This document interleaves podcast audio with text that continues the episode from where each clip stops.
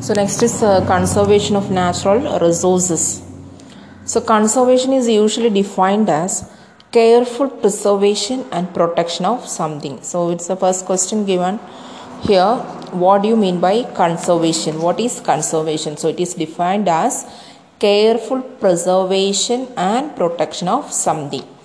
In terms of natural resources, so here we are using this term in relation with natural environment. So in terms of natural resources and biodiversity, conservation refers to the practices undertaken to nurture and preserve them so that the diversity of life forms is preserved for the future.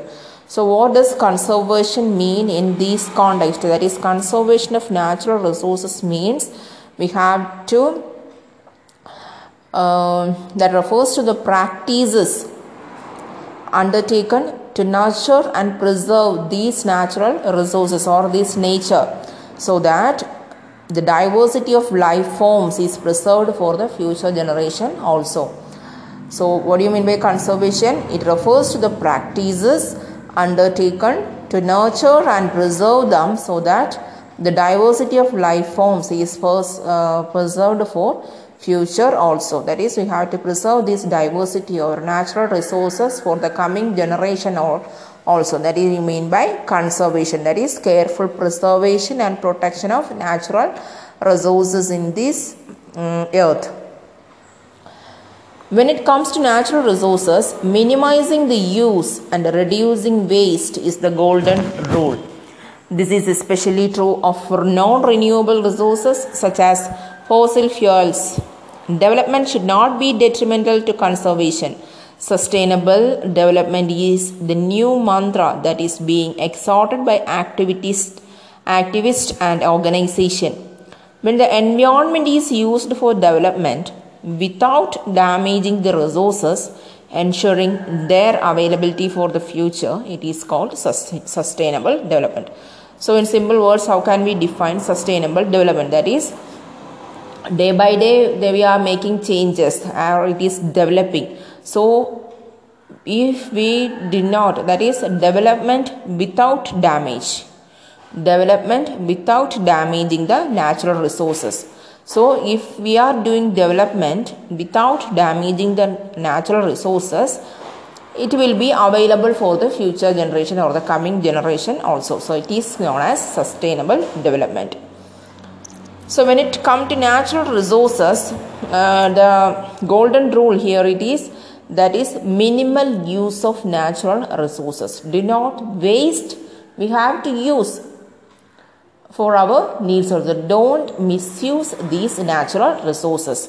That is minimal use and we have to reduce wastage of these natural resources. It is called, it is the golden rule. So it is very much applicable. It is true to of non-renewable resources that is fossil fuel. We have to use that is minimal use. Do not waste these fuels. Reducing waste. Minimal use, minimizing the use and reducing waste is the golden rule. So development should not be detrimental to conservation. That is Sustainable development is the new mantra that is uh, exhorted by these uh, natural and environmental activists and also various organizations. So, what is sustainable development? That is development without damaging the natural resources and thereby ensuring the availability of these natural resources for the future generation also. It is known as sustainable development. So, conservation is usually defined as careful preservation and protection of something. In terms of natural resources and biodiversity, conservation refers to the practices undertaken to nurture and preserve them so that the diversity of life forms is preserved for the future. When it comes to natural resources, minimizing the use and reducing waste is the golden rule. This is especially true of non renewable resources such as fossil fuels. Development should not be detrimental to conservation. That is, sustainable development is the new mantra that is being exhorted by activists and organizations. When the environment is used for development without damaging the resources, ensuring their availability for the future. It is called sustainable development. Next is sustainable forestry practices include leaving fallen trees to decay, recycling and choosing alternative materials like bamboo instead of wood, replacing poor farming techniques, reducing the use of chemical fertilizers, pesticides and insecticides, and selective harvesting. Selective harvesting means removing individual trees or small group of trees so that other trees will anchor and hold on to the soil. That is selective harvesting. They are the some of the techniques that will sustain the quality of the soil. So how can we ensure the quality of soil? And what do you is sustainable forestry? So uh, sustainable forestry include leaving fallen trees to decay. Don't remove that trees or don't use that trees for further use. You keep that trees there and uh, make them decay in the soil itself. Uh, then recycling and choosing alternative materials like bamboo instead of wood. So uh, we are using wood for a lot of purposes. So we have to uh, choose other alternative materials like bamboo instead of wood. So first is leaving fallen trees to decay. Then uh, next is recycling and choosing alternative materials like bamboo instead of wood. Next, replacing poor farming techniques. If we use improved farming techniques, it will increase the resource. So we have to replace poor farming techniques. And next is we have to reduce the use of chemical fertilizer, pesticide and insecticide. Thereby we can ensure the quality of the soil. And last is selective harvesting. Selective harvesting is removing unwanted trees or shrubs and thereby other trees will anchor and hold on to the soil. So these techniques will sustain the quality of the soil. So first we talk about conservation.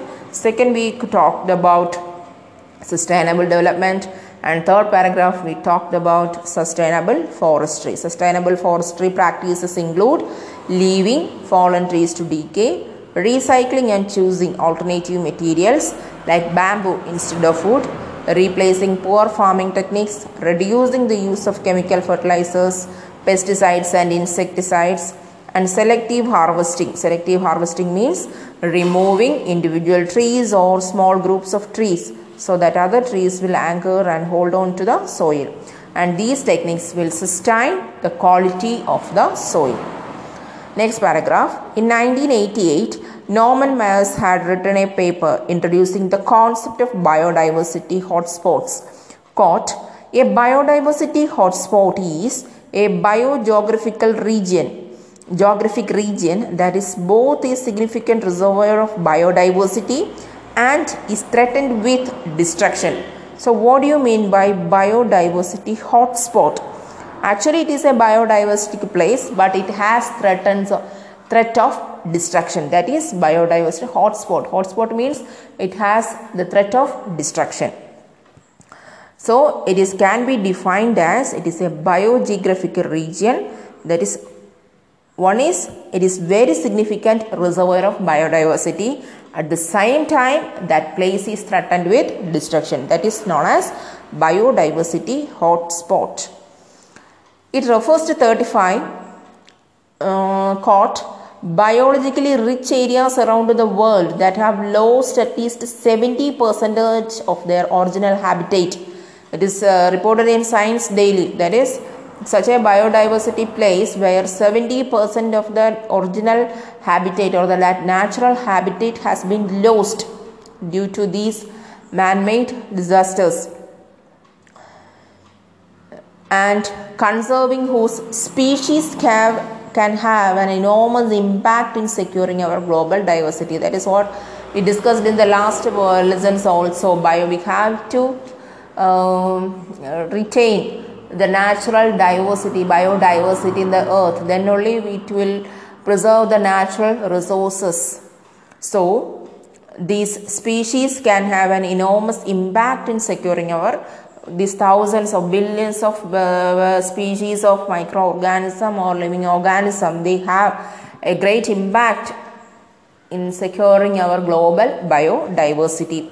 So there are four biodiversity hotspots in india one is it is uh, known as hotspot hotspot means what is biodiversity hotspot One is uh, it is a significant reservoir of biodiversity. At the same time, it is threatened for destruction, threatened with destruction.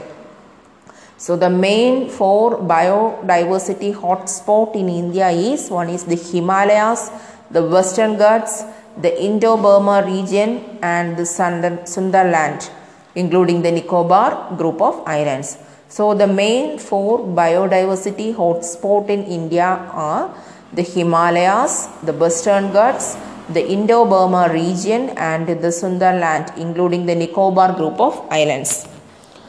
Next paragraph Business concerns, international and local organization, and governments are all involved in the efforts for preserving and conserving our environment.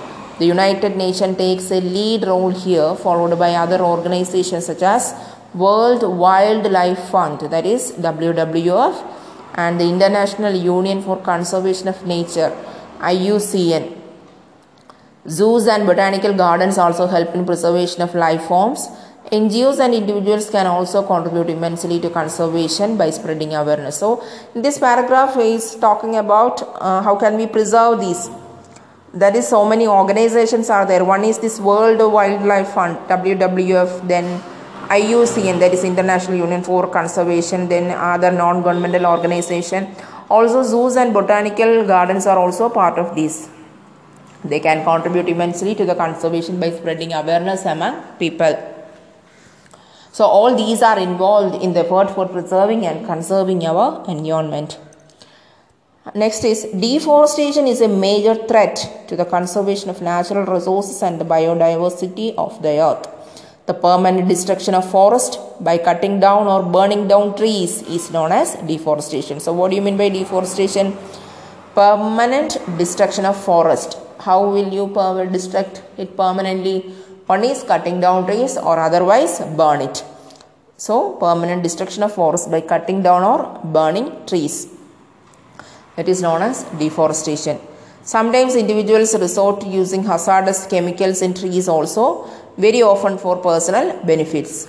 The green writers and activists have always voiced their anxiety about mass destruction of trees for commercial benefits. Let's read a poem by G. Patel about cutting down trees.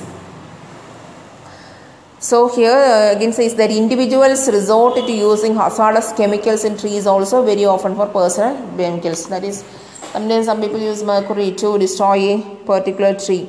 So they also has used hazardous chemicals to destroy a plant. The green writers and activists have always voiced their anxiety about mass destruction of trees for commercial benefits. So they are also environmental activists, green writers. So they also voiced against these mass destruction of trees for commercial benefits. So here we have to study a poem by G. Patel on killing a tree. How you kill a tree or what will happen after, after killing a tree. So G. Patel is uh, one of the Parsi quartet of English Indian Indian English poetry. The other three are Adil Jussawalla, K.K. N. Daruwalla and Kersy K.D. Katrak. G. Patel is a poet, actor, playwright and painter and also a practicing physician based in Mumbai, India. Like many other painter poets, his skill as an artist helps in his creative writing. He draws inspiration from ordinary human situation and from ordinary people. His major works include poems in 1966 and How Do You Withstand Body 1976. So in this poem on killing a tree, Patel talks about how much time is needed to actually destroy a tree. Mere cutting down does not kill the life of a tree, it will simply grow back. Putting out the roots completely from the soil or other methods like burning is required to completely destroy the tree. So, on killing of the, the, the theme, the title itself tells the whole theme of the poem on killing a tree. How will you destroy a tree completely? Whether you will burn the tree or you whether you will pull out the whole tree or whether you will cut it into pieces. That is the question he asked. In this poem, he talks about how much time is needed to actually destroy a tree. So, mere cutting down a tree doesn't kill the tree completely. it will simply grow back after a after some time. So uh, this uh, Gieve Patel, he is one of the poets in the Parsi quartet. And uh, he belongs to a group of writers who have subscribed themselves to the Green Movement. And his poems uh, mainly dealt with deep concerns for nature and exposed man's cruelty to it. These Parsis are a minority in India uh, who are largely residing in Bombay. As the name implies, Parsis uh, are of Persian descent. Parsi means a native of Pars or Fars. They, it is an ancient Persian province. It is uh, now in southern Iran. And uh, they are followers of Prophet Zoroaster. And the religion was founded around uh, 2000 BC. And the Parsi religion came to be called as Zoroastrianism in the west. So if we talk about G, uh, Patel, uh, his works is an unvarnished tale of horror, pain, torture and death. Mm, actually, he is a doctor by profession. So human pain and agony are a part of his everyday experience. And he voices them in a direct, unmo- unemotional and it in a very forceful tone.